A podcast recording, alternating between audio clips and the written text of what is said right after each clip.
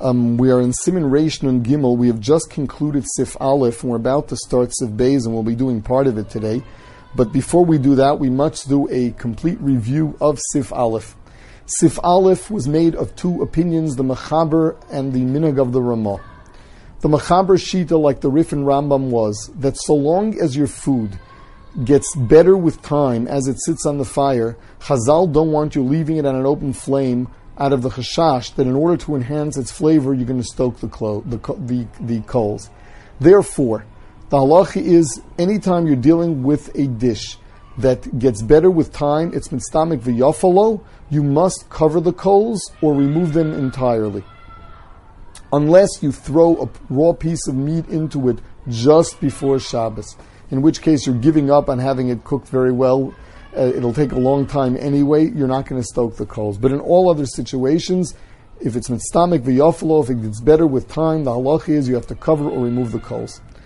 The Ramah goes with the Shitas Rishonim that so long as your food is edible ayadei chak, it is mavushal kamachol ben drosoi. Chazal were not afraid that you were that you would lose it and go stoke the coals. It is mutter even on an open flame. As far as the halacha went, for Ashkenazim, the halacha is like the Ramah, but the Biur Halacha said that lechatchila you should be choshish for the mechaber, and therefore the minhag really is to have a blech, even if the food is fully cooked, so long as it's still its flavor is enhanced by being on the fire overnight, by being on the fire with more time. That's mitztamik v'yafalo.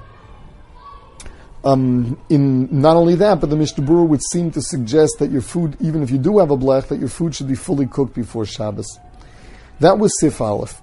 Sif Beis is now dealing with the halacha of Chazorah. Not how you're leaving your pot on the fire on Shabbos, but can you go and return your pot to the fire on Shabbos? Kira shehigrufa uktuma. A kira that is gora cotton, the fire is covered or the or the charcoal was removed. V'notal hakdera me'aleha. The pot was taken off it. Afilu b'Shabbos, even on Shabbos. This is even though you you removed it on Shabbos and you're going to return it on Shabbos. Mutter lahachzira, it is permitted, you are allowed to return it with the condition that it is goruf v'kotum. If it is not goruf v'kotum, you are not allowed to put it back. The reason being that it looks like cooking, it resembles cooking. Chazal say not only are you not allowed to cook on Shabbos, but don't do anything that resembles cooking. We find this in several different malachas.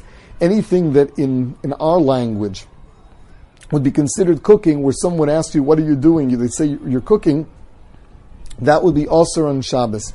So, in a case where you're doing chazorah, you're just returning something to the fire, if it's an open flame, in Loshen B'nai Adam, that would be called cooking. It is mechsi kamavashel. So, it is mutter if it is garf v'katum, Kolzman rosachas, so long as it is it's still boiling hot. Why does it still have to be boiling hot? So here the Mishnah Berurah says that the reason is because if it's got liquid in it, if the liquid cooled down completely, we will later learn that there's an isser of bishul achar bishul. By heating it up again, you're considered being mavashal it. So similarly, we must be talking about something that was fully cooked before Shabbos. Otherwise, by returning it to the fire, or it was fully cooked before you removed it, because if it's not fully cooked at the time you're putting it back, then you're doing bishul daraisa.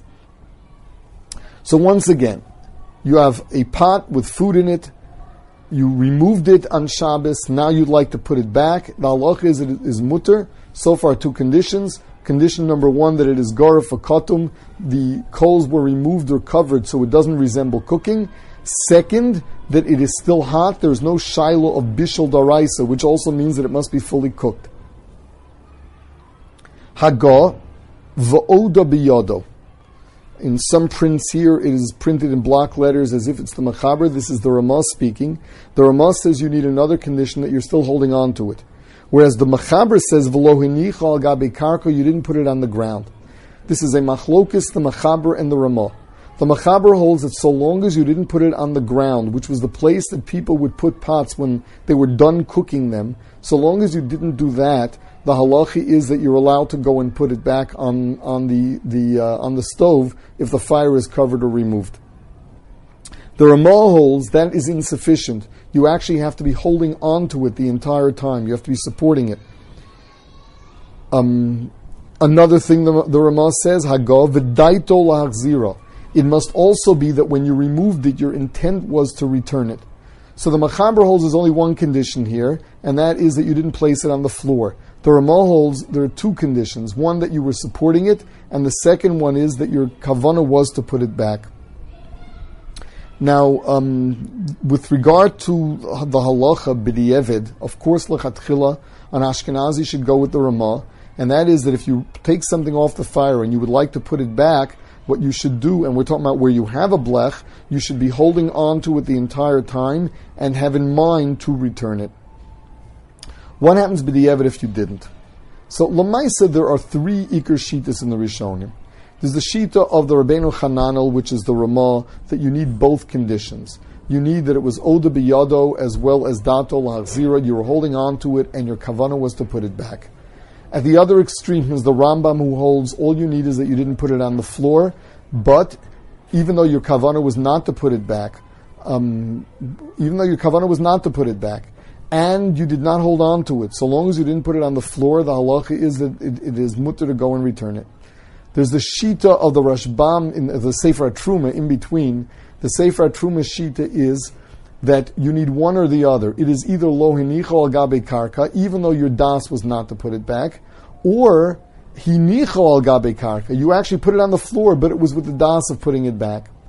Bidi Yevid, the Mishnah Berurah allows us to rely on a case where um, both the Rambam as well as the Sefer Truma would agree that it's good which means it is oda biyado, you were still holding on to it even though it was not dato zira, or um, it was not hinicho al gabe karka, but it's not oda biyado.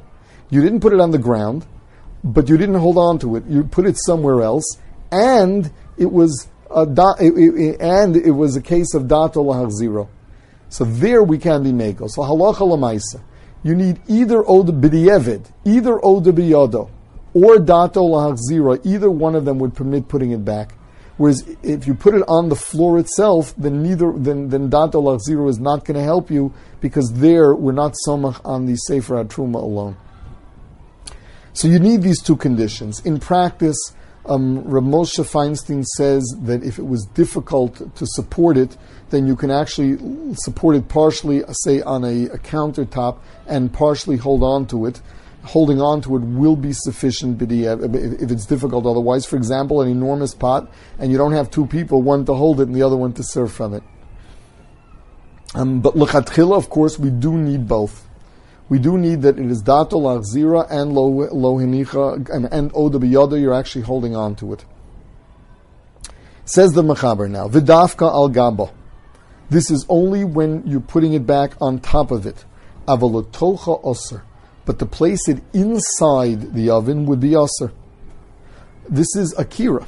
Uvetaner, which is, has very intense heat, also lahachsir afilu garfakotim. Their garfakotim is not going to help you. V'huadin lakupach emeziko begefes ve'etzim. We said that a tanner was had a large area for putting the firewood and a small area for the pots. So the heat was intense. A kupach had a uniform area for both and a kira had more room for pots than it did for fuel. Therefore, we only permit chazora in a kira, not in a tanner, not in a kupach, um, so long as there's fuel in the kupach. If a, if a kupach was fueled by um, by um, by uh, um, kashu gvava by straw, uh, there we say that it is mutter chazora. There would be mutter very much the same as on a kira.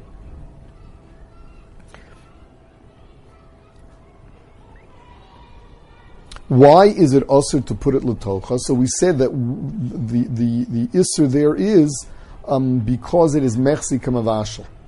It also resembles cooking. So even though in a kira you could not do chazara inside it because it resembles cooking.